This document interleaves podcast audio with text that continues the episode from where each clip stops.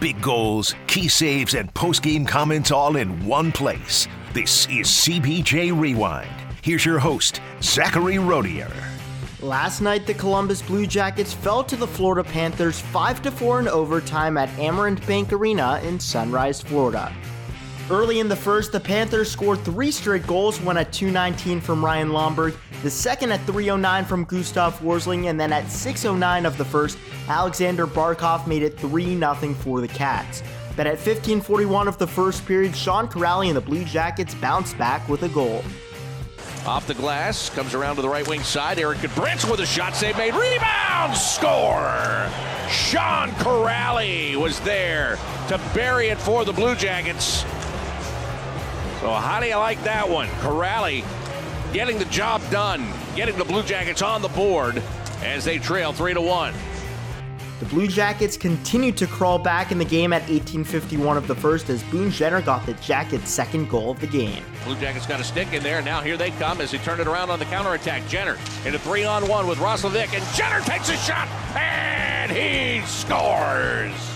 It is one of those things that makes you go boom, as Boone Jenner is able to put one behind Sergei Bobrovsky. In doing so, Boone gets his 6th of the year, and the Blue Jackets are back to within one. They trail 3-2. Moving into the second period, the Blue Jackets and Kirill Marchenko tied the game on the power play at 10:02 into the second. Marchenko brings it in, give to Alexander Texier, the right wing corner, back out to the right point. Provorov's got it, skated along the blue line, looks back to the right side. Got it to Texier, back to Provorov, long shot, save made, rebound, score! The Blue Jackets use the power play to come all the way back and tie this game. What a thrill for Kirill as Kirill Marchenko picks up the goal, his 2nd of the year, and we are tied at 3.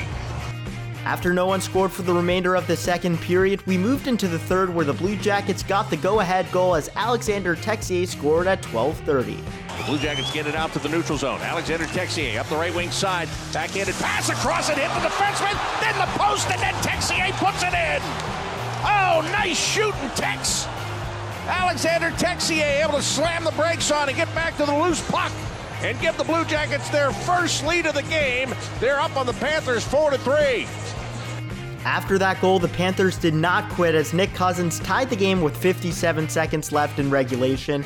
And then we moved into overtime where at 1:26 into OT, Carter Verhaeghe got the game winner for the Cats.